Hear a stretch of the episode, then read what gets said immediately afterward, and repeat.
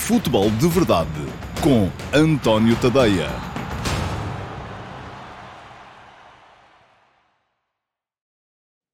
Olá, pessoal, sejam muito bem-vindos à edição número 130 do Futebol de Verdade para a temporada de 2023-2024. Hoje é sexta-feira, é eh, dia 16 de fevereiro de 2024 e, ao contrário daquilo que chegou a estar previsto, não temos hoje live. E não temos live porquê? Porque há três edições do Futebol de Verdade Flash para repor aqui hoje. Ah, no final desta edição do Futebol de Verdade, vai poder ver as edições do Futebol de Verdade Flash que os subscritores premium do meu Substack já receberam em devido tempo nos seus endereços de e-mail, uma relativa ao Young Boys 1 Sporting 3, outra relativa ao Benfica 2 Toulouse 1 e outra ainda relativa ao Sporting Clube Braga 2 Harabach 4. Portanto, eh, foram as três edições do Futebol de Verdade Flash eh, que foram enviadas após os jogos da Liga Europa das três equipas portuguesas ainda em prova eh, nesta competição.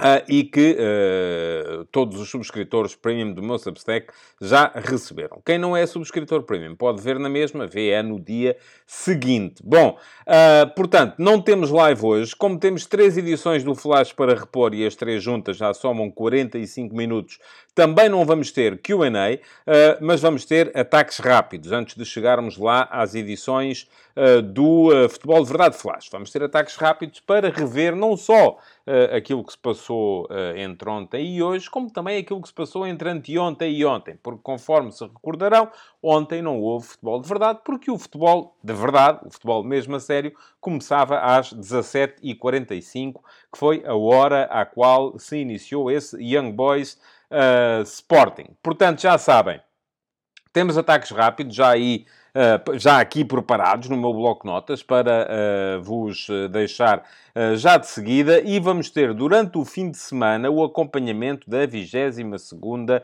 jornada da Liga Portuguesa. E eu vou deixar aqui só uma palavra para aqueles que deixaram comentários na última edição do Futebol de Verdade, reagindo ao facto de eu ter anunciado que o Futebol Clube Porto tinha na 21ª jornada deixado de cumprir os critérios para que eu fizesse edições do Flash dos Jogos do Flóculo Porto. Os critérios foram hum, definidos atempadamente. Eu estou muito satisfeito com a definição dos critérios.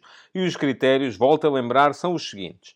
Do, na primeira metade do campeonato, tivemos edições do Futebol de Verdade Flash para todos os jogos dos clubes que eu identifiquei como candidatos ao título. Eu identifiquei quatro no início. O Benfica, o Futebol Clube Porto, o Sporting Clube Braga e o Sporting.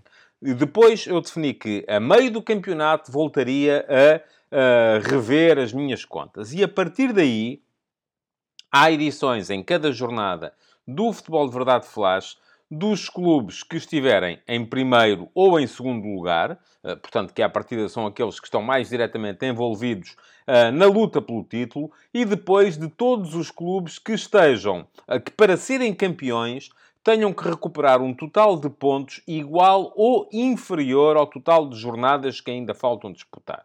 Ora, neste momento já temos disputadas 21 jornadas, faltam jogar 13 uh, eh, e o Futebol Clube Porto, para ser campeão, teria de recuperar 7 pontos ao Benfica e 7 pontos ao Sporting. Isto presumindo até que o Sporting não pontua em Famalicão. Portanto, são 14. Logo, o Futebol Clube Porto está fora dos critérios. Pode voltar a estar dentro. E para isso basta que o Porto ganhe uh, amanhã ao Estrela da Amadora e que, das duas, uma, ou o Benfica não ganhe ao Vizela no domingo, ou o Sporting não ganhe ao Moreirense na segunda-feira. Basta isso para que o Porto volte a estar dentro dos critérios. Mas houve uh, alguns de vós uh, que disseram: é pá, lamento imenso, mas a partir do momento em que uh, vai deixar de haver edições do Flash dos jogos do meu clube, vou deixar de acompanhar o canal. Eu, eu é que lamento, de facto, mas peço-vos que percebam uma coisa: este canal não é para adeptos nem do Benfica, nem do Porto, nem do Sporting, nem do Braga, nem do Carcavelinhos, nem do Cruxense Este canal é para adeptos de futebol, de verdade. E é para adeptos que uh, consigam olhar para o nosso campeonato para lá da perspectiva do clubismo, para lá daquilo que nos interessa, porque são as nossas cores. Eu sou um apenas, não consigo fazer edições, isso era bestial, se eu conseguisse fazer uh, futebol de verdade flash para todos os jogos de todos os campeonatos do mundo, com certeza teria muito mais gente aqui a ver, mas não consigo. E, portanto, tenho que definir critérios, e os meus critérios, já deixei bem claro desde o início, não têm que ver com o gosto pessoal de cada um, com o meu gosto pessoal ou com uh, o número de visualizações que cada clube me pode eventualmente vir uh, uh, a garantir. Tem que ver com critérios absolutamente objetivos de pontos e, portanto, vai ser assim que a coisa vai funcionar. Lamento se isto levar alguns de vós, naturalmente, a deixarem de acompanhar o canal, mas compreendo se as pessoas estão apenas focadas naquilo que, é o, que são os jogos dos seus clubes, uh, eu não tenho a capacidade para vos agradar a todos e, portanto, pelo caminho tenho que perder alguns e vou perder aqueles cujos clubes tiverem uh, uma performance de pior nível. e isso eu tenho que aceitar também, naturalmente. Bom, meus amigos, já sabem, a seguir vamos ter então três edições do Flash. Isto porquê? Porque, ah, porque uh, na Taça de Portugal continuarei a fazer edições do Flash de todos os jogos daqui até à final, da mesma forma como nas competições europeias, continuarei a fazer edições do Flash de todos os jogos das equipas portuguesas que estiverem ainda em prova. Portanto, já não faço edições do Flash do Sporting Clube Braga no campeonato, uh, mas uh, há edições do Flash do Braga na Liga Europa. Neste momento, o Futebol Clube do Porto está fora dos critérios que garantam eh, que haja edições do Flash dos seus jogos no campeonato, mas haverá edição do Flash do Porto na Taça de Portugal e na Liga dos Campeões. Da mesma forma, haverá edições do Flash, uh, e ainda mais uma, uh, do, do, do, do, jogo que o Vitória Sport Clube venha a fazer nas meias finais, ou dos jogos que, que o Vitória Sport Clube venha a fazer nas meias finais da Taça de Portugal, quer sejam essas meias finais com o Floco do Porto, quer sejam essas meias finais com o Santa Clara, porque ainda falta disputar essa partida. Portanto, já sabem, os critérios aqui são absolutamente claros, transparentes, cristalinos e, quero dizer-vos, justos. Portanto, uh, lamento uh, se isso afasta alguns de vós que preferiam critérios, se calhar, mais obscuros, menos transparentes, menos cristalinos e mais injustos. O que não é justo é eu estar a fazer edições do Futebol de Verdade Flash de clubes que estão pior na classificação e não fazer de outros que estão melhor. Isso, de facto, não é uh, de todo aceitável na minha maneira de ver as coisas, porque isto, lá está, não é um canal para adeptos do Clube A, do Clube B, do Clube C ou do Clube D, é um canal para uh, premiar quem tem melhores performances uh, desportivas e é um canal que segue, sobretudo, aquilo que, são, uh, aquilo que é a disputa de títulos, de troféus. É isso que faz sentido na minha cabeça. Vamos embora, que há três edições do Flash para rever mais à frente. Há ataques rápidos antes disso. E antes disso também, deixem-me dizer-vos que hoje de manhã, no último passo, escrevi um bocadinho sobre os, os três jogos das três equipas portuguesas uh, que jogaram ontem. E estive a ver uh, jogos até às duas da manhã. Uh, mas consegui ver os três e ainda enviei duas edições do Flash ontem à noite. A outra é que já só foi hoje de manhã, porque já não dizia coisa com coisa. Já eram muitas horas acordado. Mas hoje de manhã escrevi no último passo sobre a abordagem estratégica desses três jogos e quem quiser ler o texto tem aqui o link para poder lá chegar. Ele é para toda a gente, quer sejam subscritores pagos, subscritores gratuitos ou não subscritores do meu Substack, toda a gente consegue aceder ao texto do último passo, que é a minha crónica diária uh, de segunda a sexta-feira no meu Substack em tadeia.substack.com. Uh, se quiserem fazer a subscrição gratuita, nem que seja gratuita, isso ajuda-vos e a mim também, porque deixamos todos de depender de os, das redes sociais nos porem em contacto uns com os outros. E já sabemos que isso nem sempre funciona da melhor maneira. Por fim, antes dos ataques rápidos, só lembrar-vos que na próxima segunda-feira, como só vou ter aqui uma edição do Flash para repor, porque no fim de semana só vou fazer o Flash do uh, Benfica Vizela, o Moreirense Sporting é na segunda à noite. Na próxima segunda-feira haverá Q&A. Portanto, malta, bora lá deixar perguntas. Bora lá à caixa de comentários, deixem perguntas que queiram que eu responda e eu lá estarei para lhes responder na edição do Q&A da próxima segunda-feira. Dia 19 de fevereiro. Uh, portanto, segunda-feira há Q&A. Deixem perguntas, inscrevam-se no canal aqui neste link e aproveitem para clicar também em cima do sino para ativarem as notificações e serem avisados sempre que houver novos conteúdos por aqui. Vamos embora aos ataques rápidos. Futebol de Verdade com António Tadeia.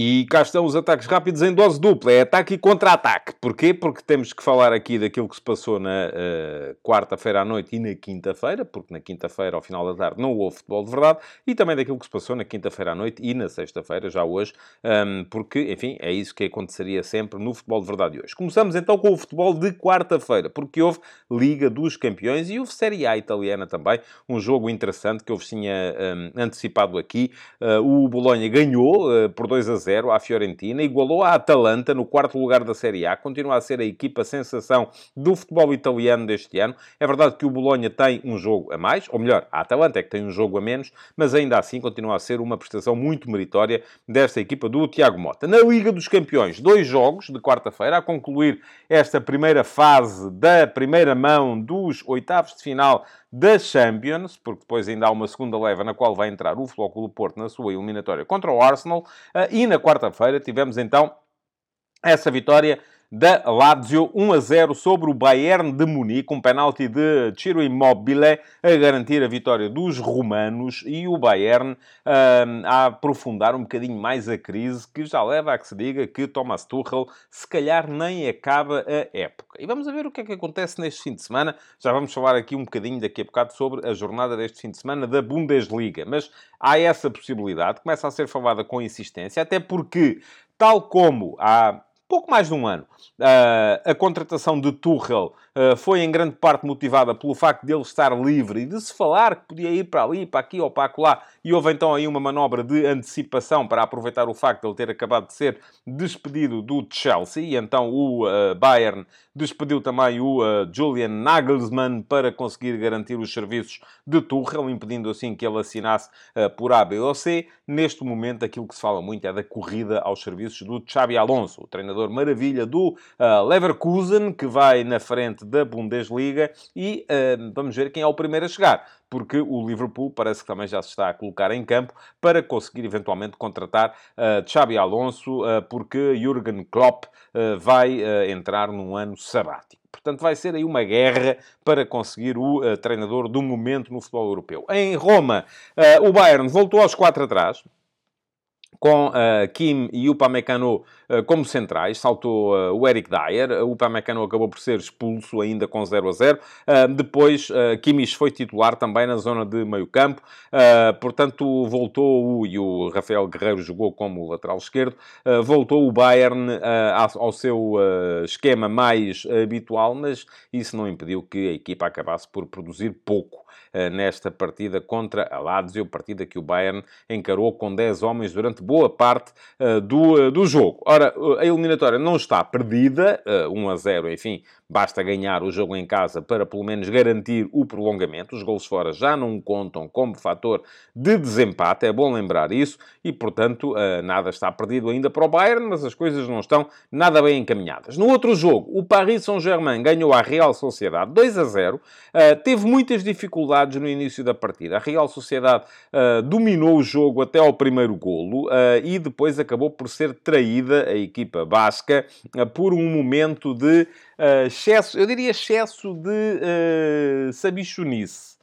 de um, Traoré. Traoré Uh, foi, uh, saiu do campo, pediu para ser assistido, acabou por ser retirado do campo antes de um pontapé de canto, uh, que, com um homem a mais em campo, o Paris Saint-Germain aproveitou para fazer o 1 a 0. Ora, isto não foi perdoado pelo treinador da Real Sociedade, Manuel Alguacil, que no final veio dizer: Eu não entendo como é que um jogador pede para ser assistido antes de um pontapé de canto contra nós e depois não vai parar ao hospital. Como quem diz, é pá, isto é uma coisa que não se faz. Só que os jogadores já têm de tal maneira entranhado neles esta ideia de está 0 a 0, está-se bem, está o resultado está confortável para nós, vamos perder aqui um bocadinho de tempo e depois acabam por uh, exagerar nestas, nestas artimanhas, por isso é que eu digo que foi um bocadinho de excesso de uh, sabichonice assim é que é, do uh, lateral da Real Sociedade, uh, que acabou por deixar a equipa com um homem a menos no momento em que Mbappé uh, fez 1 a 0 para o Paris Saint-Germain. Portanto,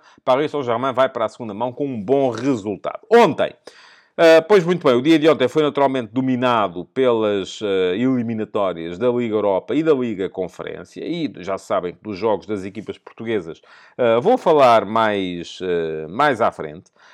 de qualquer modo, há mais jogos a ter em conta. Um excelente Roma-Feyenoord, a Roma a empatar em Roterdão, num jogo entre candidatos, um jogo que foi a final da Liga Conferência de há dois anos, e que na época passada foi também uma eliminatória particularmente disputada na altura entre a Roma de José Mourinho e o Feyenoord de Arne Slot. A Roma conseguiu um empate fora, que é um bom resultado. Uh, em, em, em, Istambul, uh, Icardi, com um golo já nos descontos, deu a vitória ao Galatasaray por 3 a 2 sobre um bom Sparta de Praga. Eliminatória muito aberta ainda. O Olympique de Marselha uh, saiu por cima do primeiro jogo contra o Shakhtar Donetsk, empatando 2 a 2 em campo neutro, porque o jogo foi em Hamburgo, mas conta como tendo sido o jogo em casa do Shakhtar. Excelente a prestação do Milan, 3 a 0 ao Rennes, com uma boa prestação do Rafael Leão, que fez o último golo, e além disso ainda um empate 0 a 0 entre o Racing Lens e o uh, Freiburg. Portanto, uh, foi assim a primeira mão do play-off de acesso aos oitavos de final da Liga Europa. Na Liga Conferência, Destaque para o uh, médio português Josué, que liderou a reação do Legia de Varsóvia em Molde, na Noruega. O Legia esteve a perder por 3 a 0. Josué marcou 3 a 1. O Legia ainda reduziu para 3 a 2. Tem a eliminatória perfeitamente aberta. Destaque ainda para a vitória do Olympiacos uh, sobre o Ferencváros, uh, com David Carmo, Sotiris Alexandrópolos e João Carvalho no 11 e ainda com uh, o Daniel Podense a sair do banco e o André Horta também a saírem do banco para a ponta final do jogo. Ponta final do jogo em que o Olympiacos acabou por se impor uh, com um golo tardio. Uh, além disso, boa reação da União São Giloase, e já vamos falar um bocadinho mais à frente do a razão pela qual nos interessa a prestação das equipas belgas. A União São Giloase esteve a perder em casa com o Eintracht de Frankfurt por 2 a 0, acabou uh, por conseguir empatar 2 a 2. Foi também boa a reação do Ajax e também nos interessam as equipas neerlandesas. O Ajax salvou-se uh, nos descontos uh, quando marcou dois golos que lhe permitiu o empate contra o Bodo Glimt, esteve a perder também por 2 a 0. Ainda, além disso, uma boa vitória do Dinamo Zagreb em Sevilha contra o Betis, 1 a 0, eh, e eh, uma facilidade com que o Sturm Graz, adversário do Sporting na fase de grupos, bateu por 4 a 1 o Slovan de Bratislava. Portanto, foi assim, foram estes os resultados mais interessantes da Liga Conferência ontem. Nota ainda para a vitória do Halilal de Jorge Jesus por 3 a 1 no Irão contra o Sepahan uh, do José Moraes. Uh, o Halilal uh, vai, portanto, lançado para a fase seguinte da Liga dos Campeões da Ásia, da mesma forma como na véspera já o uh, Al Nasser um, tinha ganho o Al Feia com um golo de Ronaldo, 1 a 0 para o Al Nasser. Ambos ganharam fora de casa e, portanto, estão bem encaminhados para a fase seguinte da competição. E passamos ao futebol que se vai jogar. Vamos ter um fim de semana enfim, não tão interessante como foi o último, eh, porque o último fim de semana tinha duas cimeiras entre líder e uh, vice-líder na Alemanha e na Espanha, mas ainda assim, um fim de semana com algumas uh, partidas interessantes. Já hoje, 20 horas, dois jogos que se calhar vale a pena ir saltitando de um para o outro. Porquê? Porque o Inter, líder destacado do, da Série A italiana, recebe a Salernitana, que é a vigésima. É um Inter muito marcado pela eliminatória da Liga dos Campeões que vai ter na próxima, na próxima semana. E por isso o jogo é antecipado para hoje. Uh, vamos a ver até que ponto é que uh, Simone Inzaghi poupa bastante o seu 11 e se isso pode ou não custar-lhe algum relaxamento que poderá vir a provocar perda de pontos na recepção ao último da tabela, a Salernitana, que já mudou outra vez de treinador.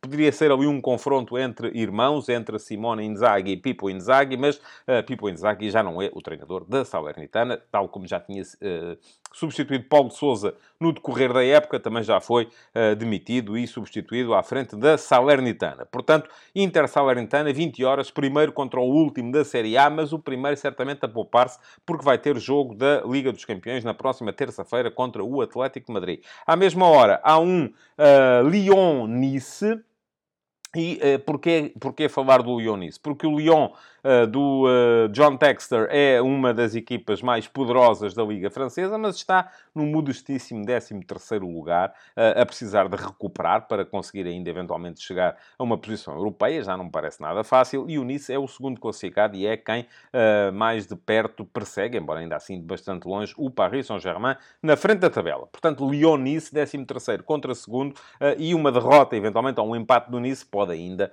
uh, alongar mais a distância uh, do Paris Saint-Germain, caso o PSG venha depois a ganhar o seu uh, jogo lá mais à frente. Às 20h15 começa a 22ª jornada da Liga Portuguesa com um interessante Famalicão Rio Ave. São duas boas equipas. Eu acho que são duas das equipas que estão numa classificação abaixo daquilo que valem na realidade.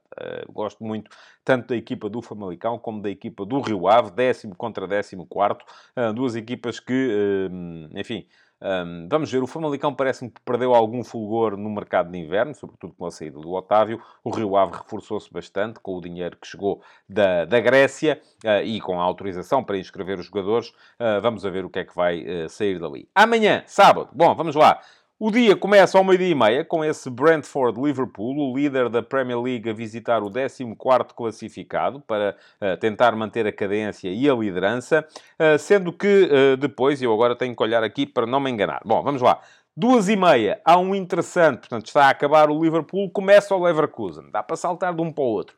O Leverkusen, que é líder da Bundesliga, que ainda na semana passada uh, ganhou por 3 a 0 ao Bayern, deixando o Bayern, tendo o Bayern no seu devido lugar, que está isento de jogar o play-off de acesso aos oitavos de final da Liga Europa porque ganhou o seu grupo, um grupo onde estava, por acaso, o uh, Harabach, que uh, está a jogar contra o Sporting Clube Braga, e que, portanto, tem tudo para dar uh, muito nesta jornada, mas tem uma deslocação particularmente difícil ao terreno do pequeno Heidenheim. Uh, mas o Heidenheim, que é nono da Bundesliga, não perde um jogo desde o dia 2 de dezembro. Portanto, meus amigos, já fez dois meses, desde a última derrota do Heidenheim. Daí para cá, em jogos de campeonato, foram quatro vitórias, quatro empates, deslocação complicada, esta do uh, Leverkusen ao uh, terreno do pequeno Heidenheim. E quem quiser saber mais sobre o Heidenheim, um, a história é muito engraçada, enfim, está contada uh, muito en passant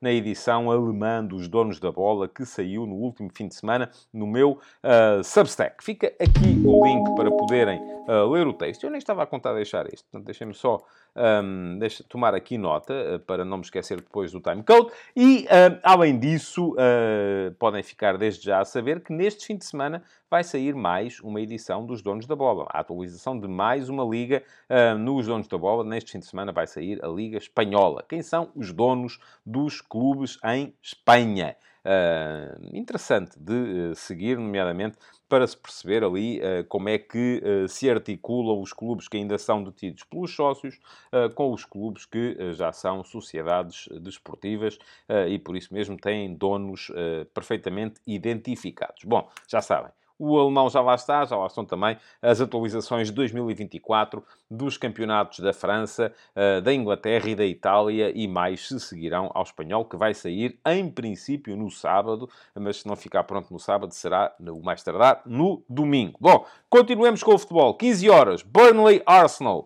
Uh, 19 contra o terceiro da Bundesliga, perdão, da Premier League, um, sendo que o Burnley ainda não ganhou um jogo em 2024. Portanto, à partida, este é um Arsenal em bom momento que terá seguramente uh, boas razões para entrar confiante nesta deslocação ao terreno do uh, Burnley. Depois, 17 horas, um, veremos a Juventus a entrar em campo contra o Verona, um, 18 contra segundo da Série A. Uh, um jogo que vai ser muito marcado necessariamente por aquilo que tiver acontecido na véspera, uh, hoje à noite, uh, no Inter Salernitana, porque a Juve, depois de ter perdido contra o Udinese na última jornada, deixou que o Inter fugisse um pouco mais e já está até mais preocupada com a aproximação do Milan ao segundo lugar, naquele que, se não conseguir pelo menos o segundo lugar, será sempre uma época fracassada para a equipa de Massimiliano Allegri. 17h30. Uh, Conclui-se a ronda um, pelo título da Premier League com um uh, particularmente interessante Manchester City-Chelsea. Uh, e vão dizer-me assim, ok, o City está num momento absolutamente um, espantoso, são 11 vitórias seguidas. Já chamei aqui uh, um momento exterminador, um modo annihilator um, da equipa do Manchester City. 11 vitórias seguidas desde que foi para a Arábia Saudita jogar o Campeonato do Mundo de Clubes. Mas atenção, o Chelsea, que é décimo na Premier League neste momento, está com duas vitórias seguidas. Não é muito, mas já são duas seguidas. E são duas vitórias nos terrenos do uh, Crystal Palace e do Aston Villa. Um, duas vitórias importantes e impactantes. Vamos ver se a equipa do Chelsea consegue construir em cima delas. À mesma hora, há também um jogo entre desenganados. Uh, Celta de Vigo, que está outra vez e mais uma vez a lutar para tentar evitar a despromoção na uh, Liga Espanhola, recebe o Barcelona, terceiro classificado dessa mesma liga, mas já muito longe do Real Madrid, apenas a tentar perceber se o Girona tem ali uma uh, quebra que lhe permita tentar chegar ao uh, segundo lugar.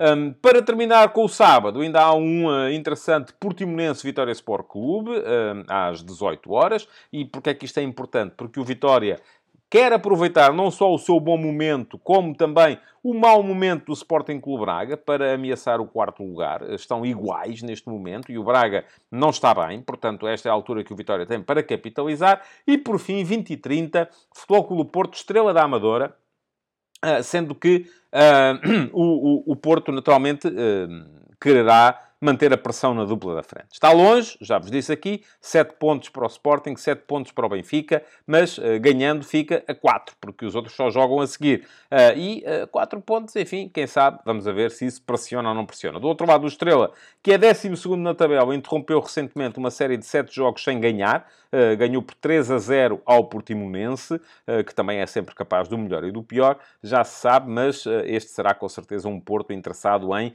por ter uma, duas, uma série de duas partidas de resultados menos felizes, o 0 a 0 em casa contra o Rio Ave e a derrota por 3 a 2 em Aroca na última segunda-feira, que terá significado, até nas próprias palavras do Pep, eh, a noção de que o eh, título ficou muito, mas mesmo muito difícil. E entramos em domingo. Eh, e domingo temos Real Madrid, uma da tarde, a jogar fora de casa contra o Raio Vallecano, e em princípio para manter a sua cadência vencedora uh, e meter mais pressão no Girona, que só joga na segunda-feira. Depois, 4 e meia, Uh, temos Luton Manchester United e o Manchester United já não interessa muito em termos de luta pelo título na uh, Premier League, mas se o Tottenham, que recebe o Wolves no sábado, e se o Aston Villa, que vai visitar o Fulham também no sábado, perderem pontos, pode dar-se aqui uma boa perspectiva da aproximação do Man United a posições europeias. À mesma hora, há um Bochum Bayern de Munique, e uh, muito marcado naturalmente por aquilo que tiver sido o resultado do Leverkusen na véspera, frente ao Heidenheim. E às 18 horas temos então 18 horas e 20 e 30, mais dois jogos da Liga Portuguesa. Domingo é um dia mais forte para a Liga Portuguesa do que para as outras, que geralmente uh, despacham as coisas com mais uh, celeridade. Mas 18 horas temos então um Benfica-Vizela, uh, jogo em que o Benfica quererá pelo menos repetir o resultado recente da Taça de Portugal. Atenção que o Vizela de Ruben de la Barreira vem da primeira vitória conquistada pelo novo treinador em jogos de campeonato. Ganhou por 1 a 0 em uh, Barcelos ao Gil Vicente uh, e o Benfica um, vem de uma série de jogos em que não se exibiu a grande nível. A começar por esse mesmo em Vizela. Ganhou por 2 a 1, mas não fez uma exibição uh, extraordinária. Seguiu-se o empate em Guimarães, 2 a 2. Empate salvo já nos instantes finais, depois da equipa estar a perder quase até ao fim. E ontem, mais uma vez, uma vitória 2 a 1 contra um modestíssimo Toulouse, conseguido também com um penalti já nos descontos. Uh, mais uma exibição que não foi boa por parte do Benfica. O Benfica precisa de ganhar uh, para manter a pressão em cima do Sporting, para manter a vantagem sobre o Clube do Porto. E o Sporting, lembro-vos, só joga na segunda-feira contra o Moreirense. Por fim,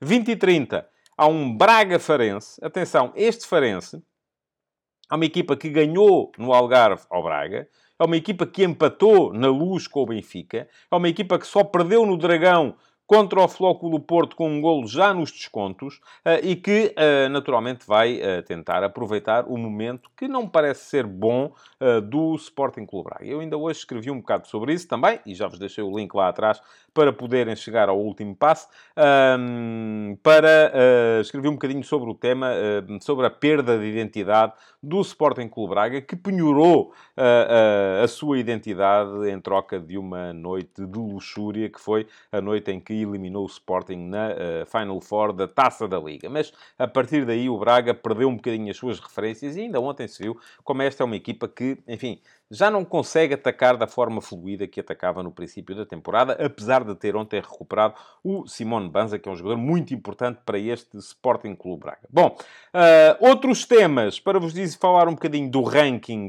da, da UEFA, e daí a importância de olharmos para os resultados dos clubes belgas e neerlandeses. Porquê? Porque os Países Baixos, a Holanda, conforme quiserem chamar-lhe, está um pouco à nossa frente. E vai, atenção, é quase certo que a Holanda vai, vai começar a próxima época. Enfim, vamos ver se vai acabar esta. Mas não. E porquê é que é diferente? Bom, é diferente porque esta época hum, é feito o ranking no final da época com a soma dos pontos das últimas cinco temporadas. Mas o início da próxima época uh, implica a perda dos pontos da quinta temporada a contar para trás. Uh, portanto, vai, ser, uh, vai ter apenas quatro. E nessa quinta temporada a França tem uma vantagem ainda assim apreciável sobre a Holanda. Uh, perdendo essa vantagem, é quase seguro que a temporada de 2024-2025 vai começar com as, uh, os Países Baixos, com a Holanda no quinto lugar do ranking da UEFA, com a França em sexto, Portugal em sétimo. Mas atenção, Portugal está numa perspectiva de poder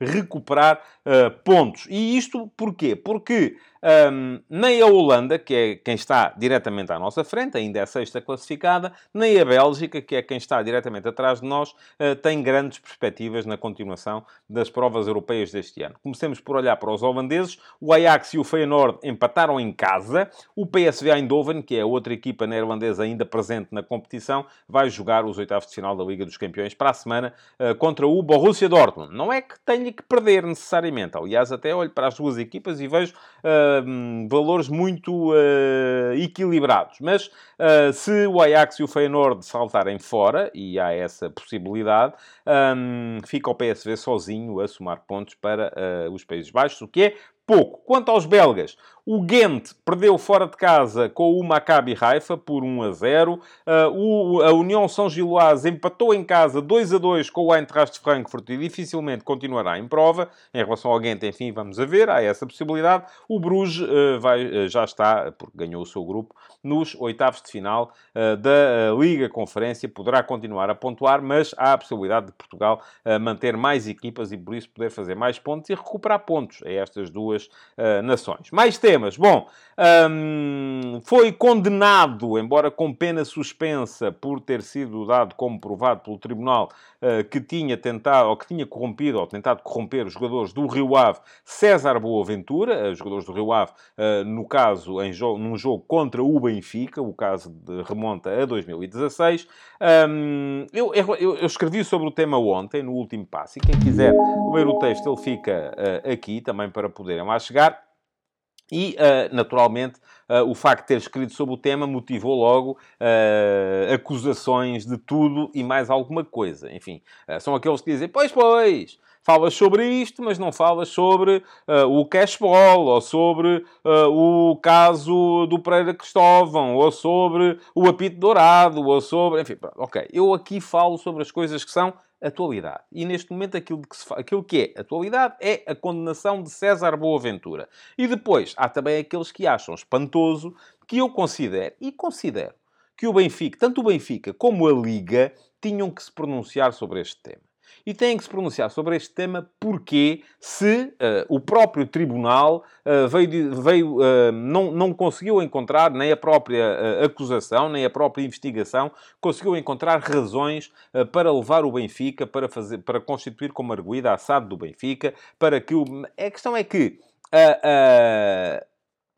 não me parece normal, e atenção, eu tive o cuidado de fazer a distinção entre as duas coisas. Acho perfeitamente normal que o Benfica não seja acusado se não forem encontradas provas da sua implicação. Isto acho absolutamente. Ah, aliás, a justiça tem de funcionar assim. O potencial réu, tem, o potencial arguído, o potencial acusado só pode ser acusado se houver alguém que encontra provas do seu envolvimento. Não havendo provas do seu envolvimento, em caso de dúvida, não se acusa. Em caso de dúvida, não se condena. É assim que tem que funcionar a justiça. Terá havido dúvidas e, portanto, o Benfica não foi acusado, quanto mais condenado, mas, no entanto, o facto de não ter sido acusado ou condenado não leva a que uh, o Benfica possa uh, esfregar as mãos, assobiar para o lado e falar do tempo porque o que está aqui em causa uh, é, uma, uh, é uma prática dada como provada de um agente que tinha relações muito próximas com o seu presidente a tentar corromper os jogadores para os jogos com a sua equipa. Portanto, o Benfica tem que deixar muito claro que condena esta situação e que não tem nada a ver com ela, nem quer ter nada a ver com nada que se assemelhe a isto.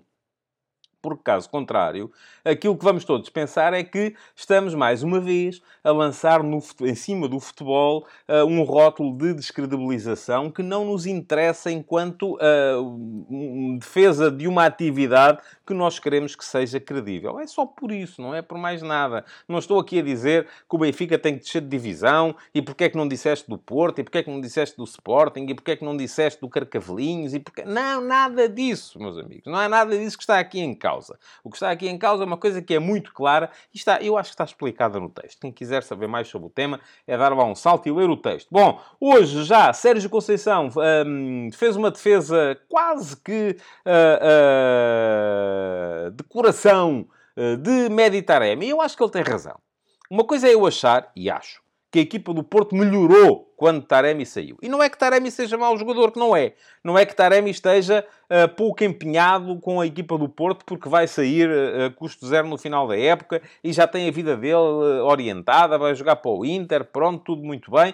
não é que ele esteja, e o Sérgio Conceição garante que não, que ele continua a, a dar tudo pelo clube. A questão é mesmo uma questão de estratégia que a equipa finalmente acertou a sua forma de jogar. Agora, isto não significa que eu possa defender, porque não defenderei nunca que um jogador que tem contrato, que além de ter contrato se empenha, trabalha, é sério no trabalho, deva ser afastado. Isso eu nunca defenderei. Os contratos servem para isso mesmo. Enquanto há contrato, há relação laboral. Enquanto há relação laboral, há o direito do clube usufruir do jogador e há o dever do jogador dar o seu máximo em prol do clube.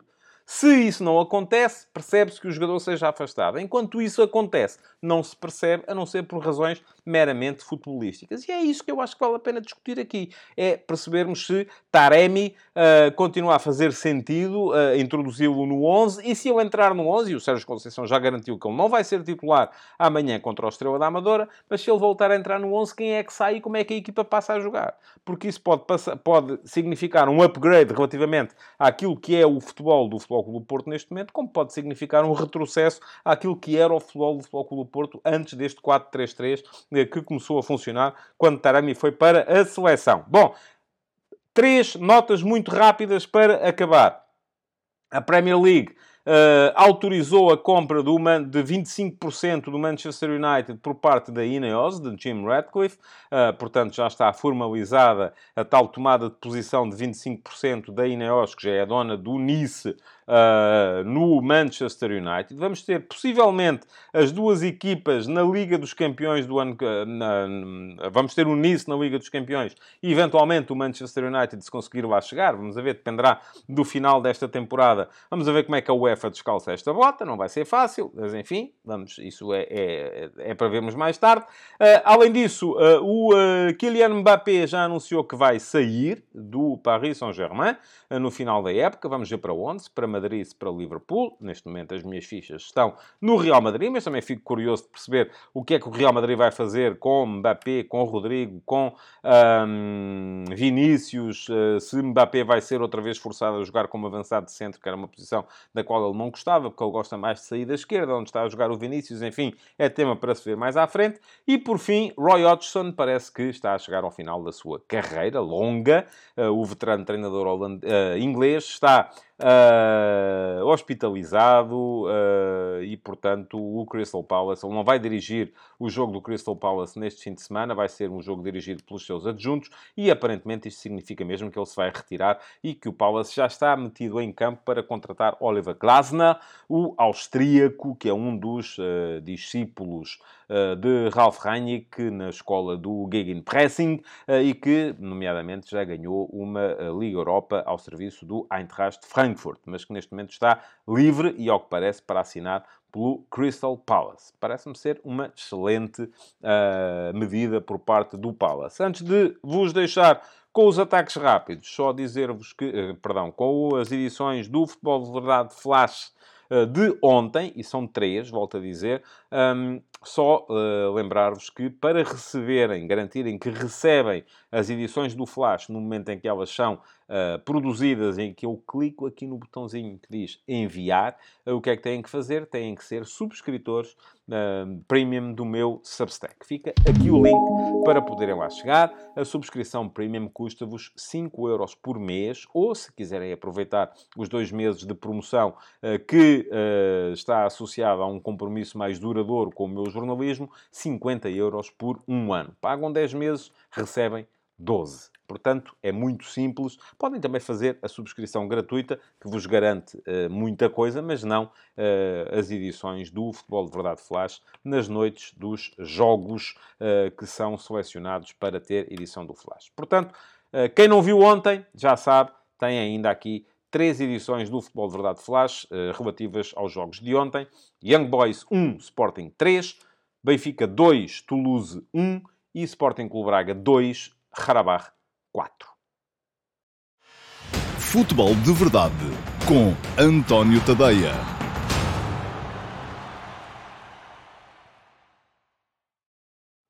Olá a todos e sejam muito bem-vindos ao Futebol de Verdade Flash para o Young Boys 1 Sporting 3. Nem o relevado sintético, nem a aproximação mais física do Young Boys ao jogo impediram o Sporting de marcar clara superioridade sobre um campeão suíço que, ainda por cima, pareceu estrategicamente mal preparado para o futebol dos Leões.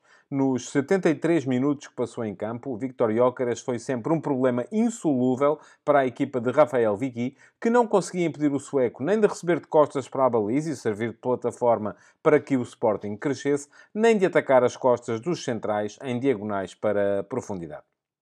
É verdade que o Sporting só se adiantou aos 31 minutos de jogo e num autogolo do infeliz Amendá, que tentava desfazer um cruzamento de Marcos Edwards, mas o golo até apareceu numa altura em que o jogo tendia a ficar mais dividido, fruto do que pareceu ser um encolhimento dos leões nas divididas, face às facilidades aparentes da primeira meia hora. Jóqueres marcou o segundo, mas ainda que o Greenwich tenha mantido o Young Boys na eliminatória, com um golo no reatamento, o facto de os leões só terem levado 3 minutos na segunda parte para abrir outra vez uma distância de dois golos, através de Gonçalo Inácio, permitiu uma gestão da partida e do plantel nos mais de 40 minutos que ainda faltava jogar. Logo de início, Ruben Amorim já tinha poupado alguns titulares, como veremos à frente, mas nem assim a abertura da partida deixou de ser verde e branca. Confortável a sair da pressão que o Young Boys fazia na frente, a equipa portuguesa alternava com frequência na forma de chegar lá, ora jogando nas entrelinhas, para a agilidade de Bragança, Pote e Edwards, nas ligações, ora buscando desde logo o Jóqueres, que recebeu um total de 23 passos progressivos nos tais 73 minutos em que jogou. Se a bola lhe solicitava o ataque à profundidade, ele abusava das costas dos centrais, impreparados para as suas habituais diagonais. Se esta lhe era dirigida logo ao peito, aguentava e contribuía para as muitas faltas ganhas pela equipa. 23, seis delas sobre o sueco. Assim sendo, o Sporting começou desde cedo a ameaçar marcar. Jóqueres, ao primeiro minuto, foi frustrado por uma boa mancha de Van Balmos, tendo depois chutado à rede lateral na sequência de um passe de Ullmann aos 21 minutos e motivado uma defesa do guardião suíço aos 25 após movimento interior de Edwards. Até que, aos 31 minutos, chegou mesmo o 0-1. Gaio lançou Edwards na linha de fundo e, mesmo com o pé direito, este cruzou para onde estava Jóqueres. A bola não chegou lá porque Amendá a cortou para as redes. Adam, que já tinha parado um remate de fora de Lacomi aos 12 eh, minutos, opôs-se a Mevuca aos 37, numa altura em que as facilidades inferidas deram ao Sporting para tirar um pouco de intensidade nos duelos. Mas foi nessa altura que, aproveitando o crescimento do Young Boys no campo, Edwards fez um slalom que só acabou num choque com o guarda-redes já dentro da grande área. Do penalti, Jóqueres fez o 2 a 0 e encaminhou seriamente a partida para o lado leonino. É verdade que um minuto depois, numa recarga a um cruzamento de Aidam, o Grinites reduziu, mas não só o melhor jogador dos suíços se magoou nesse lance, como ao abrir a segunda parte, num livro de Pedro Gonçalves, com várias manobras de diversão, Inácio recolocou a diferença em dois golos com um bom cabeceamento. Acabava ali qualquer reação sonhada pelo Young Boys, que ainda viu Pedro Gonçalves acertar um remate na base do poste da baliza de Van Balmos, após um dos muitos contra-ataques que o Sporting foi conseguindo fazer na segunda parte. Até final, tudo se resumiu à gestão da equipa por parte de Ruben Amorim, que substituiu Jóqueres, Yulman e Pedro Gonçalves. Estreou Quando Redi e o jovem Rafael Nel, com o conforto de uma vitória que deixa a eliminatória mais do que bem encaminhada. Só um descalabro daqui por uma semana evitará que o Sporting esteja no sorteio dos oitavos de final da Liga Europa.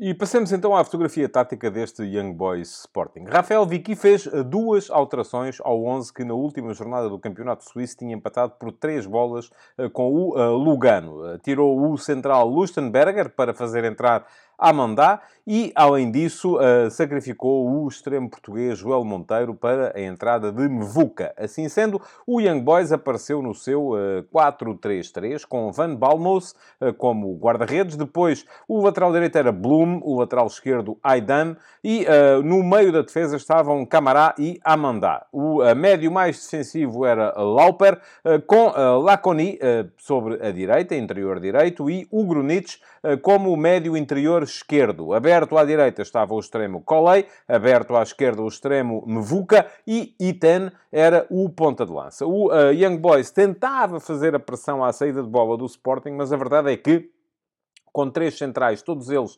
fortes no momento de início da organização, a equipa leonina era capaz de ligar sempre sem problemas, fazendo a bola circular de um lado ao outro do campo, porque tinha sempre superioridade numérica. Mesmo que uh, o Young Boys avançasse lá com o e o Greenwich para perto dos três homens da frente, era relativamente fácil ao Sporting fazer a bola circular desde a direita à esquerda ou desde a esquerda à direita para encontrar depois ligação com uh, os médios centro, Yulman e Bragança, ou até diretamente dos centrais centrais para o uh, ponta de lança Jóqueras, que foi sempre um receptáculo de garantia uh, para a saída de jogo do Sporting. O Sporting fez, em contrapartida, quatro alterações ao 11 uh, que tinha vencido o Sporting Clube Braga no último fim de semana. Saiu uh, Sebastián Coates, o capitão da equipa, por razões relacionadas com o facto do campo sintético ser, se calhar, demasiado duro para as articulações do veterano central uruguaio, e quem jogou como central foi Mateus Reis, o que obrigou à passagem de Gonçalo Inácio para a central do meio. Além disso, à direita, Jenny Catamo cedeu a posição a Ricardo Jogaio. No meio-campo, Morita também não foi titular, tendo surgido no seu lugar Daniel Bragança. E na frente, Francisco Trincão, um, jogador, um dos jogadores mais em forma do Sporting neste momento, cedeu também a posição a Marcos Edwards, que assim aproveitou para somar minutos. Assim sendo, o 3-4-3 do Sporting uh, alinhou uh, como se segue. Adam foi o guarda-redes, depois tripla de centrais com Quaresma pela meia direita, Mateus Reis pela meia esquerda, Inácio como central do meio. E tanto Quaresma como Mateus Reis ensaiaram algumas subidas com bola. Mateus Reis mais por fora, Quaresma mais invadindo o espaço interior uh, em lances individuais. E isso foi ótimo para a equipa, porque causava também alguma imprecisão nos, movimento, nos movimentos de pressão da equipa do Young Boys. Depois, os quatro homens uh, do meio-campo eram Gaio a partir da direita, como ala. Nuno Santos era o ala esquerdo e a dupla de médios formada por uh, Yulman e Daniel Bragança. E na frente, Marcos Edwards atacava a partir da direita, Pedro Gonçalves a partir da esquerda e Jóqueras era o ponta de lança. Tal como já vos disse atrás, o Sporting foi sempre sendo capaz de uh, variar bastante bastante uh, o seu início de organização ofensiva. Ora, uh, fazendo a bola circular de um lado ao outro e encontrando a saída por aí, ora ligando uh, diretamente com os dois médios, ora conseguindo ligar desde logo com passos de Inácio ou Quaresma ou Mateus Reis diretos para Iócaras, ora baixando Edwards e Pedro Gonçalves para as entrelinhas, onde aparecia também Daniel Bragança. Portanto, o Sporting sempre capaz de chegar à frente sem problemas e dessa forma, ora chegando com uh, Jóqueras nos ataques à profundidade, ora chegando com mais jogadores e criando muitas vezes situações de transição uh, com uh, superioridade numérica na frente. Isto foi sempre um problema para o Young Boys, que pior ficou ainda quando ao intervalo teve que substituir o Greenwich, magoado no lance do golo que marcou, por Nias, que foi jogar também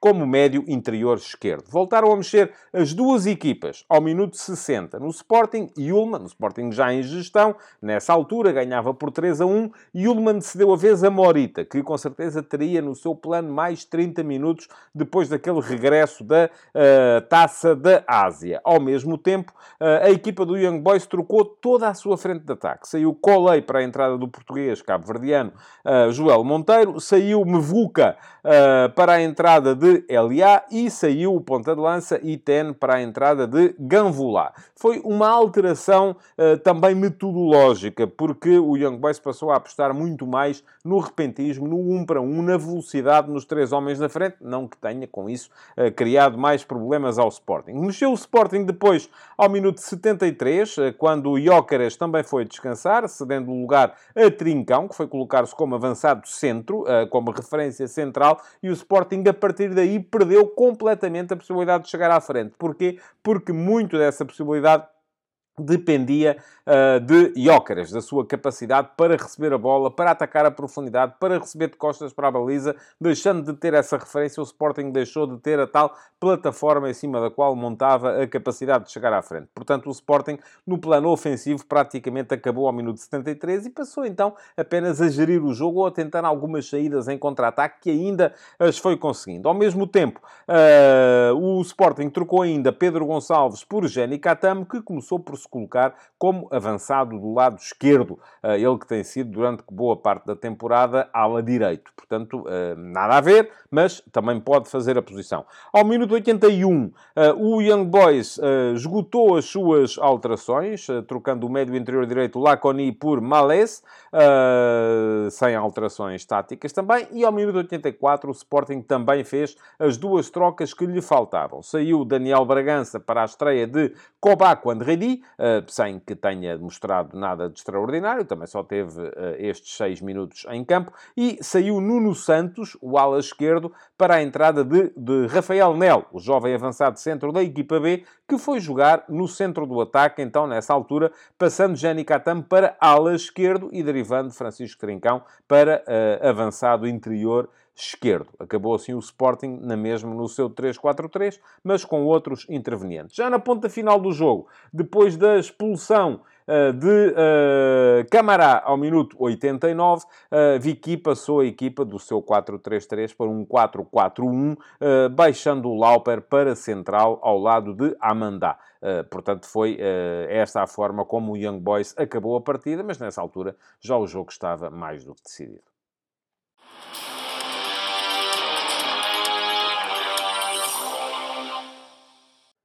Este Young Boys tem alguns uh, bons jogadores. O Greenwich parece-me ser o melhor de todos e, para mal dos pecados do treinador uh, da equipa suíça, teve que ser substituído ao intervalo depois de se ter magoado no momento em que fez o golo uh, da, sua, da sua equipa. Mas não foi o único a aparecer a um nível muito aceitável. Também não esteve nada mal lá com o médio interior direito que bate as bolas paradas. Pareceu-me ser um jogador interessante, tal como o lateral esquerdo, Aidan, que esteve, por exemplo, na origem do lance do golo do do Young Boys. O repentista Mevuca também uh, criou alguns problemas pela esquerda do ataque da equipa suíça. Uh, da mesma forma, o mesmo sucedeu quando entrou com Elia. Uh, mas os heróis estavam, de facto, do outro lado. E quem é que esteve melhor na equipa do Sporting? Os ágeis Bragança, Edwards e Pedro Gonçalves nas ligações interiores. Quaresma, muito bem, mais uma vez, a escolher bem o momento de soltar, a escolher bem o momento de avançar em condução. Ullman de seguro sempre na, na forma como ia trocando passos, embora me tenha parecido que a partir de determinada altura passou a defender-se mais uh, nas bolas divididas, uh, mas uh, nenhum jogador teve um, no jogo o impacto que teve, mais uma vez, Victor Jóqueres. É verdade que só marcou de penalti, eh, que eh, até não teve assim tantas ocasiões, nem desfez, como é costume, a defesa adversária, mas foi sempre dele que dependeu a capacidade do Sporting para chegar à frente. Querem ataques à profundidade, nas diagonais para o espaço nas costas entre o central e o lateral, eh, quer até inclusive na forma como baixava para receber de costas para a baliza e segurava a bola à espera que a equipa fosse ter com ele. Jóqueres foi o herói deste jogo.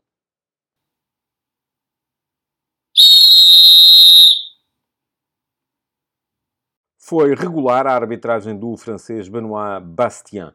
Uh, esteve bem na anulação dos dois golos uh, que anulou a equipa do uh, Young Boys, porque tanto num caso como no outro havia fora de jogo claro e evidente, que nem precisaria de VAR. aconteceu ao minuto 45 mais 2, gol anulado a Iten, por fora de jogo, claro, ele estava atrás da última linha defensiva do Sporting, ao minuto 87, gol anulado a uh, por fora de jogo de Malés, no momento em que este se desmarcou no ataque à profundidade para depois entregar a bola ao meio ao uh, seu ponta de lança. Esteve também uh, bem na forma como uh, mostrou o segundo cartão amarelo a Camará, por interromper um contra-ataque que poderia vir a ser perigoso, derrubando Francisco Trincão. E, uh, curiosamente, o único lance, enfim, não é que tenha estado mal, porque é perfeitamente aceitável um, que tenha assinalado o penalti que assinalou a favor do Sporting, embora uh, a ver a repetição tenha, eu tenha ficado com a ideia que Edwards conseguiu cavar a falta. Foi, a falta existe, de facto, Edwards desvia a bola do guarda-redes e depois fica à espera do contacto, que acaba por existir, eh, mas eh, foi mais um penalti cavado por Edwards do que cometido eh, por Van, por Van. Não há um erro, o penalti existe, mas foi claramente um penalti cavado pelo avançado do Sporting. Assim sendo, foi boa a arbitragem de Benoit Bastien. Futebol de Verdade com António Tadeia.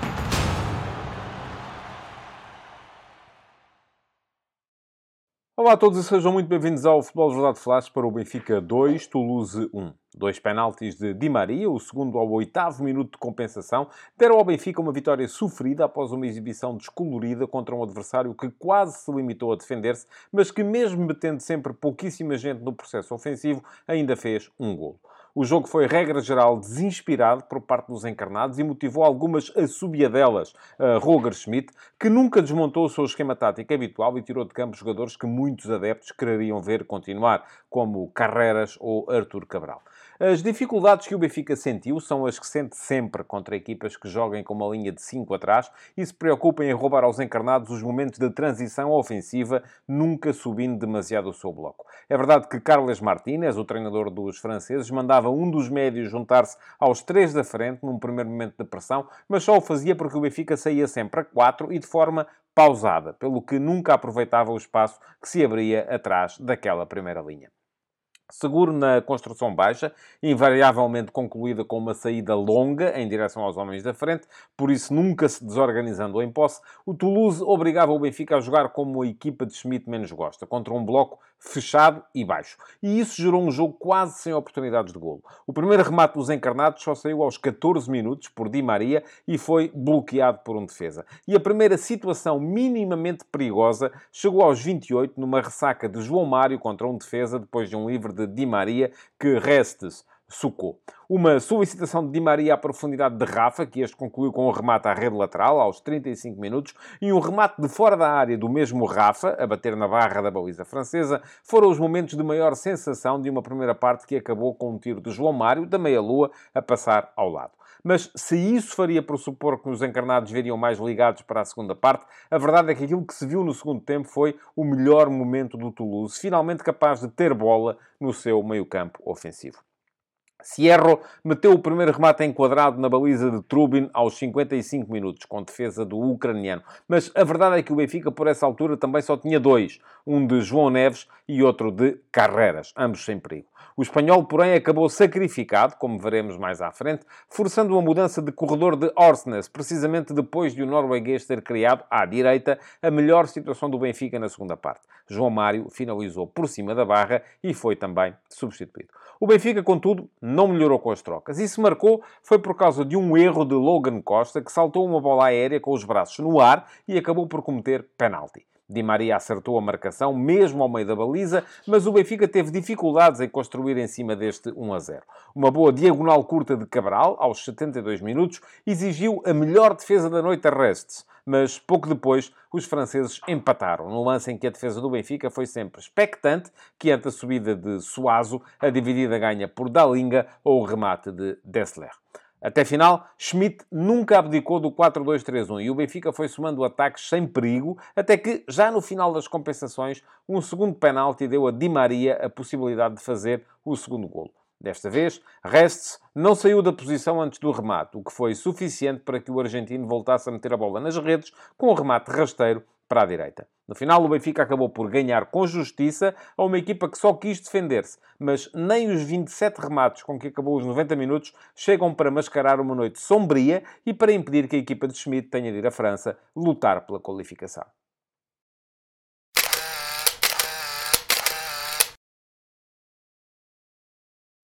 E passemos então à fotografia tática deste Benfica-Toulouse. Roger Schmidt fez duas alterações ao 11 que tinha empatado a duas bolas em Guimarães com o Vitória na última jornada da Liga Portuguesa, mas manteve, como mantém sempre, o seu 4-2-3-1 e todos os mecanismos, quer de saída de bola, quer de ataque, ao último terço do campo. Ora, muito bem, uh, trocou Schmidt Morato por Carreras, de forma a tentar dar mais alguma fluidez ofensiva ao corredor esquerdo da equipa encarnada, e uh, trocou ainda Alexander Ba por Artur Cabral, uh, passando a meter então um ponta de lança no 11, coisa que não teve no início da partida em Guimarães, uh, e baixando Orsnes da zona de apoio ao ataque para a posição de lateral direito. Assim sendo, o 4-2-3-1 do Benfica na partida de hoje organizou-se como segue. Trubin foi o guarda-redes, como é sempre. Orsnes partiu da posição de lateral direito, embora explorando muitas vezes o corredor central, saía muitas vezes vezes da ala para aparecer, sobretudo em início da organização, atrás da primeira linha de pressão do adversário, coisa que o Benfica raras vezes aproveitou, diga-se de passagem. António Silva e Otamendi eram os dois centrais e a Carreras surgiu como lateral esquerdo. A dupla de médios era formada por João Neves e Coxo, eh, sendo que depois, mais à frente, Di Maria partia do corredor direito, João Mário do corredor esquerdo e Rafa era o apoiante do ponta de lança, o Arthur Cabral. Ora, em início da organização, o Benfica manteve sempre a sua uh, organização em 3 mais 1, isto é, com António Silva, Otamendi e um dos dois médios a baixarem para o lado de Otamendi para uh, fazer uma saída a 3, com geralmente o outro médio a aparecer atrás daquela primeira linha de pressão, a tal posição em que Orsnes muitas vezes procurava aparecer também. Ora fazia Coxo esse início da organização ao lado dos centrais, ora baixava João Neves, a equipa geralmente saía mais rápido com Neves do que com Cocos, o que foi sempre demasiado lento nesta manobra durante a partida de hoje. Aquilo que uh, seguramente Schmidt não esperaria era a alteração tática que foi, que foi feita por Carles Martínez na equipa do Toulouse. Este Toulouse geralmente joga em 4-2-3-1 e hoje apareceu uh, num 3-4-3 que no momento defensivo se desdobrava num 5-4-1, bloco baixo e a dificultar bastante a missão ao Benfica. Porquê? Porque a equipa do Toulouse nunca se desmontava a sair, procurava atrair em saída baixa, geralmente até os pontapés de baliza eram marcados por um dos centrais, por o guarda-redes, a bola depois ia a uma das aulas, mas geralmente depois saía um pontapé longo para a frente.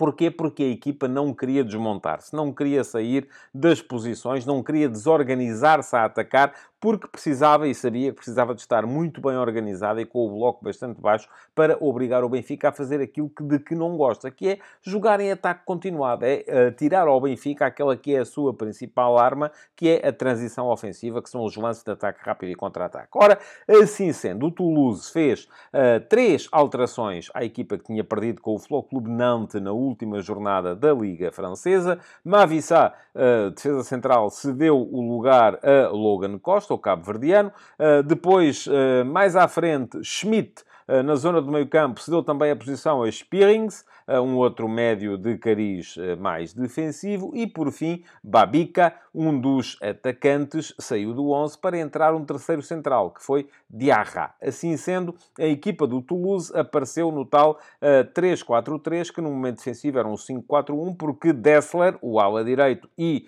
uh, Suazo, o ala esquerdo, foram sempre mais defesas laterais do que outra coisa qualquer. Embora Dessler tenha marcado o gol num lance em que Suazo esteve também envolvido. Mas isto foi, de facto, um momento uh, muito episódico. Restes era o guarda-redes, os três centrais eram uh, Logan, Nicolaisen e Diarra, Uh, e depois Dessler jogava como lateral direito e Suazo como lateral esquerdo. O Toulouse tinha depois dois médios, uh, Spearings e uh, Sierro, sendo que geralmente Sierro até se juntava aos três da frente num início de pressão, para igualar o 4 para 4 com que o Benfica saía, mas o Benfica nunca foi capaz de aproveitar este desequilíbrio que poderia um, explorar se saísse um pouco mais rápido do que foi fazendo, coisa que nunca fez. Mais à frente, Uh, Donum era o atacante que uh, explorava o corredor direito, ou que caía mais sobre a direita. Gborro, o atacante que caía mais sobre a esquerda. E Dalinga, o ponta de lança, o avançado de centro, que servia de referência no momento de saída. Ora,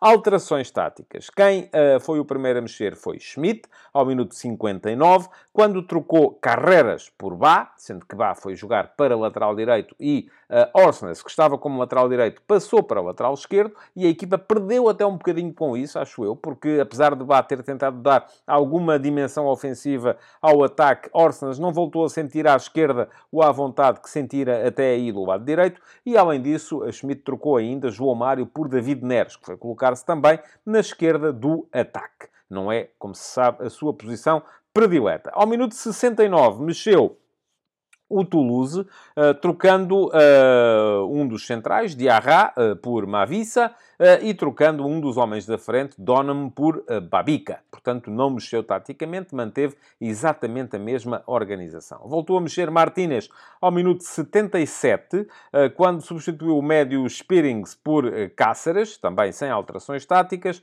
e quando trocou também o ponta de lança. Saiu da Linga e entrou Magri. E, por fim, ao minuto 86, 2006, o Toulouse esgotou as suas alterações, substituindo Gborro por Skita. Eh, também foi jogar sobre a esquerda do ataque, portanto, nunca mudou um milímetro no ponto de vista tático a equipa do Toulouse. No caso do Benfica, Schmidt ainda fez mais uma substituição a 3 minutos do fim, ao minuto 87, quando trocou de ponta de lança. Saiu Artur Cabral, entrou Marcos Leonardo. Leonardo acabaria por ser decisivo, porque foi sobre ele que foi cometido o penalti eh, que deu a vitória ao Benfica, mas eh, ficou claramente a sensação de que no estádio se esperava que Schmidt reforçasse um pouco mais a sua frente de ataque. Coisa que o treinador alemão nunca fez, mas já se sabe, ele raramente abdica deste 4-2-3-1, que é o seu sistema preferencial.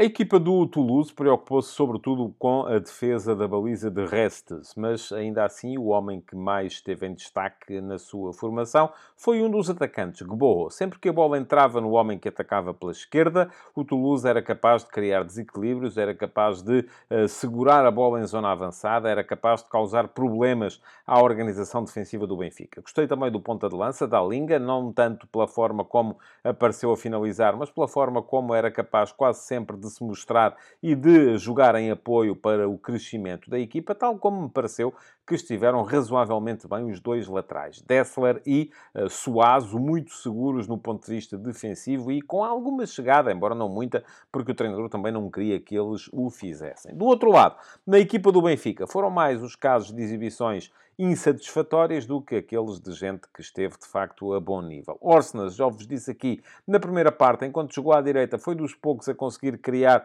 situações para algum desequilíbrio no ataque da equipa do Benfica. Neves deu sempre uma dinâmica diferente à zona do meio campo daquela que era imprimida por Coxo. Rafa, eh, nas suas acelerações, não teve muita possibilidade de meter as acelerações em ataque rápido e contra-ataque, mas ainda assim, no primeiro tempo, criou dois ou três eh, lances que podiam ter dado gol para a equipa encarnada. Cabral mexeu-se bem, mas eh, sem ser verdadeiramente influente. Ainda assim, o herói do jogo foi Di Maria. Não só por ter marcado os dois penaltis, e marcou os dois bem, mas enfim, são dois penaltis, mas porque, mais uma vez, apesar de defensivamente não contribuir, se calhar, como devia, acabou por ser ele a criar os principais lances de perigo do Benfica no ataque, seja através de decisões uh, acima da média, seja através da capacidade que ele tem para meter a bola em zona de definição uh, com qualidade que os colegas depois só têm de aproveitar. Herói de um jogo, de um jogo que não foi bom para o Benfica, acaba por ser Di Maria.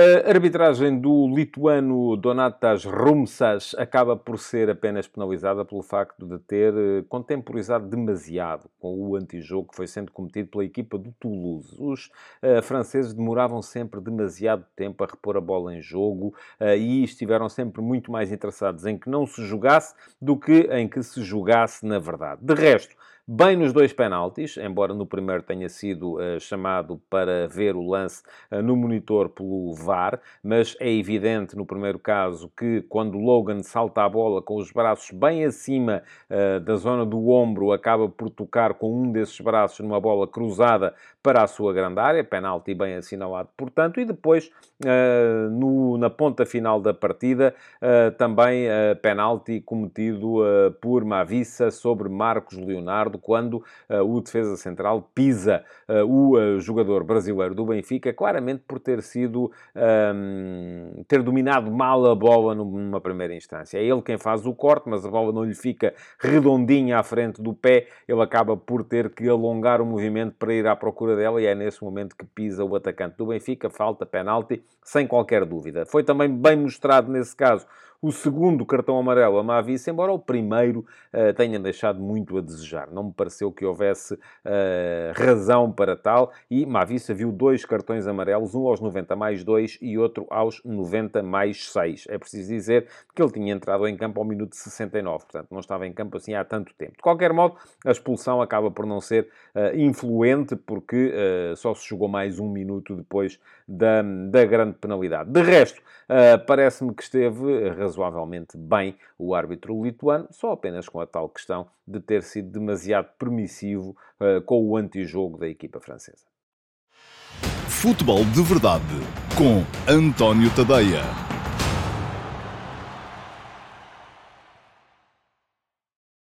Olá a todos e sejam muito bem-vindos ao Futebol de Verdade Flash para o Sporting Clube Braga 2, Karabakh 4 uma equipa adulta, competitiva, a saber perfeitamente ao que joga e capaz de o fazer em todo o campo, foi o suficiente para prolongar a agonia de um Sporting Clube Braga que se perdeu na sua essência quando mudou a forma de encarar os jogos de maneira a superar as debilidades defensivas que já eram evidentes desde o início da época, mas que até determinada altura nem lhe custavam os resultados. No regresso de Banza, que mostrou que pode reavivar o ataque, mas ainda sem Bruma, sem o sempre influente Ricardo Horta, elemento preponderante na ligação de setores e na entrada em zonas de finalização, e sem Rony Lopes, o Sporting Clube Braga nunca mostrou um processo ofensivo capaz de superar um Karabakh bem montado, em cima de um duplo pivô competente e com laterais extremos capazes de levar a bola para perto da área de Mateus. Abel Ruiz, por exemplo, pode até ter sido formado a sair da esquerda para o meio, mas foi numa escola do Barcelona que tem processos claramente identificados e assimilados, o exato contrário daquilo que mostrou ontem o Sporting Clube Braga, em que na frente cada um parecia jogar por si mesmo. Os minhotos Podiam até ter deixado a pedreira com outro resultado, que foram superiores em todos os índices estatísticos, remataram mais, 16-11, e até acabaram com o índice de gols esperados ligeiramente superior, 2,6 contra 2,4, mas acabaram por cair devido aos erros que foram acumulando, sobretudo nos 15 minutos em que os azeris passaram de 1 a 1 para 1 a 4. O início do jogo já mostraram o Sporting Clube Braga empenhado e esforçado a chegar à frente, mas um Karabakh mais confortável no fato que vestia. Jaló, aos 4 minutos, forçou Lunev à primeira defesa do jogo e Ruiz, aos 7, não foi suficientemente rápido para finalizar em boas condições um lance de Zalazar na linha de fundo na direita. E quem marcou foi o Karabakh, num penalti de Jankovic, a premiar uma investida do lateral Gafar Huliev e uma falta desastrada de Vítor Gomes. Ainda assim, o que restou na primeira parte foi passado com o Sporting Clube Braga em busca do empate, que obteve mesmo ao minuto 44, numa finalização super ágil de Banza, a emendar um primeiro golpe de cabeça de Niakate, e que bem assentará a este Sporting Clube Braga o regresso daquele que por muito tempo foi o melhor marcador do nosso campeonato. O início da segunda parte mostrou o tal Sporting Clube Braga em esforço, a tentar de todas as maneiras, pelo suor, aquilo que a inspiração não lhe dava. Jaló voltou a pedir intervenção de Luneva aos 48 minutos e o guardião russo acabou o jogo com seis defesas. Mas o meio-campo defensivo braguista já estava a transformar-se numa autoestrada para os contra-ataques azeris. E se ao minuto 50 Jankovic atirou ao lado, numa boa oportunidade para bizar, aos 54 Zubir fez mesmo o 2 a 1, quando foi o mais rápido a reagir a um livre de Benzia que ficou na barreira. O golo deitou o Sporting Clube Braga ainda mais ao chão, lançando a equipa num quarto de hora horrível. Juninho marcou o terceiro aos 65 minutos, a concluir um 3 para 3 com a defesa da casa, no qual percebeu melhor do que os centrais adversários onde é que Zubir ia meter a bola. E o próprio Zubir bisou aos 69, em novo contra-ataque, este a culminar as primeiras intervenções de dois recém-entrados. Pizzi perdeu a primeira bola que lhe entregaram, Jankovic lançou Bairanov e este cruzou para um golo feito do outro lado. Até final, o Sporting Clube Braga ainda deixou a eliminatória no plano aspiracional, com um penalti de João Moutinho, mas a certeza que fica é a de que a equipa de Artur Jorge terá de melhorar muito para provar em campo uma coisa que ontem não conseguiu demonstrar, que, além de ter melhores jogadores, pode ser melhor equipa do que este Harabach.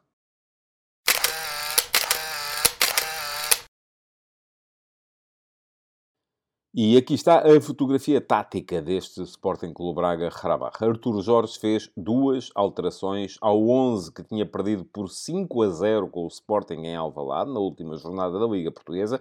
Trocou um dos centrais, José Fonte deu a vez a Niakate, eh, que já estaria plenamente integrado depois da passagem pela Taça da África das Nações, e foi colocar-se à esquerda de Paulo Oliveira, que uh, manteve assim a posição de central, mas agora a jogar pela direita. E depois, mais à frente, privado da utilização de Ricardo Horta, que uh, sofreria de uma uh, de fadiga muscular, uh, aquilo que aconteceu foi que Arthur Jorge fez entrar logo direto para o 11 Banza. Tão importante é a presença do seu melhor goleador na equipa do Sporting Clube Braga. Sendo assim, o Braga manteve o 4-2-3-1, embora um, com ligeiras nuances. E quais foram essas nuances? Bom, a primeira é que a equipa, de certa forma, abdicou do sistema de marcações individuais a todo o campo que vinha utilizando ultimamente. É verdade verdade que defensivamente tentava encaixar uh, Vítor Carvalho e João Moutinho nos dois médios, no duplo pivô da equipa do uh, Harabach, Júlio Romão e Jankovic, uh, mas uh, de, durante muito tempo, inclusive, Vítor Carvalho ficava na dúvida se ia buscar o seu jogador, no caso Jankovic, ou se ia buscar Zubir, que muitas vezes aparecia nas suas costas para causar problemas face a Victor Gomes. Mas olhemos para aquilo que é ou que foi ontem, a, a organização da equipa do Sporting Clube Braga em termos táticos. Mateus Magalhães foi o guarda-redes, depois, uh, mais à frente, linha de 4, com Victor Gomes como lateral direito, Borja como lateral esquerdo, Paulo Oliveira e Niakate eram os dois centrais. Vitor Carvalho e João Moutinho mantiveram as posições uh, na dupla de médios e mais à frente vem a tal segunda nuance de que eu falava há bocadinho, que foi o posicionamento de Abel Ruiz. Abel Ruiz é um ponta de lança, é verdade que na escola de formação do Barça ele jogava como avançado a partir da esquerda, mas num 4-3-3 uh, eh, e as dinâmicas são muito diferentes e ontem Artur Jorge fez-lo jogar como avançado pela esquerda no seu 4-2-3-1, isto é, Banza era o ponta de lança da equipa, Jaló uh, começou o jogo bem aberto na direita, Abel Ruiz a partir da esquerda para o meio e Zalazar uh, como uh, número 10, como segundo avançado, terceiro médio ali entre a linha de meio campo e a linha de ataque. Ora, Já vos disse, era assim que a equipa atacava. A partir de determinada altura mudou. E o que é que aconteceu? Um, a partir de certa altura, o que se viu foi uh, Jaló a sair para a esquerda, Abel Ruiz a partir da meia-direita durante algum tempo, mas a aparecer muito no corredor central, o que forçava a presença de uh, Zalazar no lado direito. E defensivamente, a equipa do Braga também uh, se defendia num 4-1-4-1 que tentava promover, de certa forma, os encaixes uh, na organização do adversário. E isto porquê? Porque Uh, João Moutinho ficava claramente entre linhas e uh, cabia-lhe muitas vezes também uh, vigiar o, o, um dos médios da equipa do uh, e depois mais à frente uma linha de quatro homens com Jaló na direita, encarregue de controlar as subidas de Rafa, Rafa Kuliev. do outro lado, Abel Ruiz ficava com Mateus Silva, que teve sempre muito mais ordem de soltura para subir pelo meio campo do Sporting Clube Braga e eram uh, mais à frente Vítor Carvalho e Zalazar quem tentava encaixar nos dois médios da equipa do uh, Harabach. Mas olhemos então também para a equipa do uh, Harabach para vos dizer que um, foi feita apenas uma alteração relativamente ao 11 que tinha empatado a três bolas com o Sabah, que foi a, a saída de Isaev para a entrada de Benzia. Assim sendo, o Harabarro jogou num 4-2-3-1, que é o seu sistema habitual e no qual se sente absolutamente confortável. Lunev foi o guarda-redes, os laterais foram Mateus Silva pela direita e uh, Gafar Kuliev pela esquerda. Uh, os dois centrais eram Mustafa Zada e Usenov. Depois, duplo pivô de meio campo, formado por Júlio Romão e Jankovic. Mais à frente, Leandro Andrade saía da direita do ataque, Zubir da esquerda, Benzia era o número 10, a jogar nas costas do ponta de lança, que era Juninho. Ora, isto uh, permitia à equipa do uh, Harabach defender-se quase sempre em 4-5-1, embora Benzia avançasse muitas vezes para próximo de Juninho numa primeira zona de pressão, aproximando a equipa do 4-4-2 defensivo, eh, mas eh, do ponto de vista atacante tudo funcionava às mil maravilhas. Porquê? Eh, porque Júlio Romão e Jankovic garantiam a estabilidade na zona de meio campo, permitindo depois que os dois laterais, Mateus Silva à direita e uh, Gafar Kuliev à esquerda, uh, ganhassem com frequência posições no meio campo ofensivo, procurassem a linha de fundo e permitissem as tais movimentações para dentro dos dois extremos, Leandro Andrade e Zubir. Aliás, Zubir e Benzia trocaram de posições com muita frequência durante o jogo. A equipa partiu com Benzia no corredor central e Zubir pela esquerda, mas uh, com frequência os dois trocavam e aparecia Zubir no corredor central e Benzia a explorar o lado esquerdo. Ora, quem mexeu o primeiro foi o Sporting Clube Braga, que ao minuto 56 uh, trocou de Jaló por Roger, uh, sendo que Roger ficou no lado esquerdo, onde de Jaló também já estava a jogar e Zalazar passou a cair mais sobre a direita. O Braga, nesta altura, já era uma equipa muito mais próxima do 4-4-2, porque Abel Ruiz uh, jogava pelo meio próximo de Banza, uh, Roger, ou de Jaló antes dele, explorava o corredor esquerdo e quem caía na direita, embora não ficasse lá em permanência, era uh, Zalazar. Ao minuto 68, mais uma troca. Zalazar por Pizzi. E aqui Abel Ruiz voltou a cair na direita, porque Pizzi foi jogar no meio. Uh, do outro lado, o que aconteceu foi que o Harabar trocou Leandro Andrade por Bairanov, que foi colocar-se também no corredor direito do ataque, exatamente onde estava o uh, cabo-verdiano Leandro Andrade. Depois, uh, ao minuto 76, Uh, voltou a mexer o Sporting Clube Braga, com troca de lateral direito, Victor Gomes por João Mendes, e uh, troca também a meio campo de Vítor Carvalho por Cher Nedur. Uh, a 4 minutos do fim, numa altura em que o Braga procurava a todo o trânsito reduzir a desvantagem, e já tinha inclusive NAKT colocado como ponta de lança, ao pé de Abel Ruiz e de Simon Banza, o Harabar fez mais três alterações. Júlio Romão cedeu a posição ao meio campo a Isaev, Benzia uh, saiu para a entrada de Keita, o que levou à passagem em definitivo de Zubir para o corredor central, porque Keita foi colocar-se no lado esquerdo, e o ponta de lança, Juninho, uh, cedeu a vez a Akunzadze, uh, que foi também jogar na posição mais adiantada deste 4-2-3-1. Por fim, ao minuto 90 mais 6, mas só mesmo para queimar tempo e manter a vantagem de dois golos, os uh, azeris trocaram Zubir por Xixa, que foi também jogar como segundo atacante na equipa do Harabach.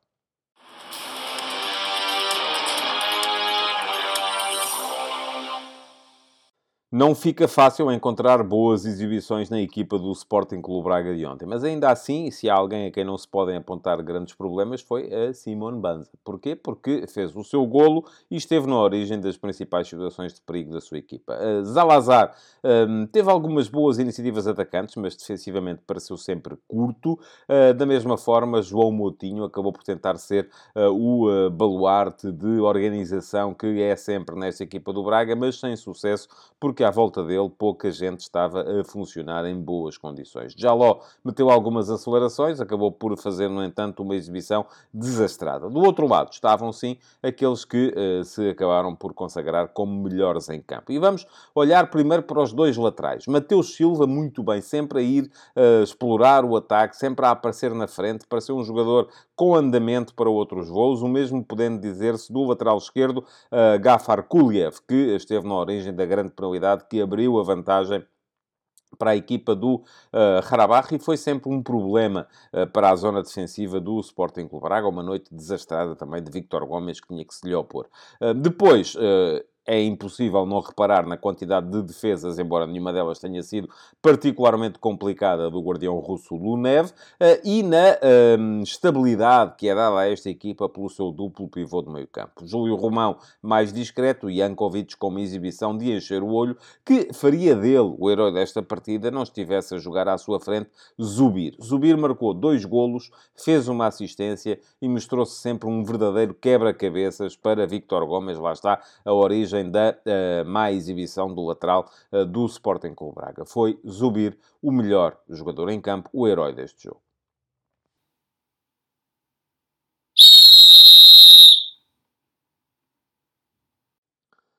Acabou por ser boa a arbitragem do dinamarquês Morten Kroch, mas foi uh, salvo duas, em duas ocasiões pelo VAR, porque uh, tinha anulado uh, dois golos à equipa do uh, Harabach, que acabaram por valer, o segundo e o terceiro. De resto, naquilo em que ele esteve bem, decisões técnicas e disciplinares, pareceu-me um jogo pouco complicado de dirigir, viu bem as duas grandes penalidades, aos 20 minutos não há falta, primeiro, de Vitor Carvalho sobre Zubir, mas depois a bola entra em uh, Gafar Kuliev, que uh, acaba por ser derrubado por Victor Gomes, não tanto ao nível dos braços, mas sobretudo com um pontapé no, na zona do tendão de Aquiles, que derruba o lateral esquerdo da equipa do Harabach. E depois, ao minuto 90, também bem assinalada a grande penalidade de Mateus Silva sobre Roger, esta favorável ao Sporting Clube Braga e a permitir a redução do resultado para 4 a 2. Onde esteve mal a equipa de arbitragem no campo, mas acabou por ser bem emendada pelo VAR, foi uh, aos minutos 54 e 65, uh, eh, por alturas do segundo e do terceiro golo do uh. No segundo golo, que o árbitro auxiliar começou por anular, a bola sai de um livre de Benziá, bate na barreira e depois é aproveitada por Zubir para marcar. Ora, Zubir estava em posição regular no momento em que Benziá bateu a falta. E não houve mais nenhum toque dos jogadores do Harabach, pelo que a posição foi regular, conforme muito bem assinalou o eh, VAR. Por fim, ao minuto 65, eh, o mesmo árbitro auxiliar eh, decretou que estava fora de jogo Zuninho, Juninho, no momento em que Zubir lhe faz o passe que ele aproveita para marcar o terceiro golo dos Azeris, mas o VAR depois acabou por ver bem e não há, não há de ter sido por uma distância muito grande mas a verdade é que uh, Niakate estava a dar condição regular ao avançado brasileiro que já passou pelo uh, Grupo Desportivo de Chaves. Portanto, uh, Feitas as contas finais, foi boa a arbitragem do dinamarquês Morten Kroch. Futebol de Verdade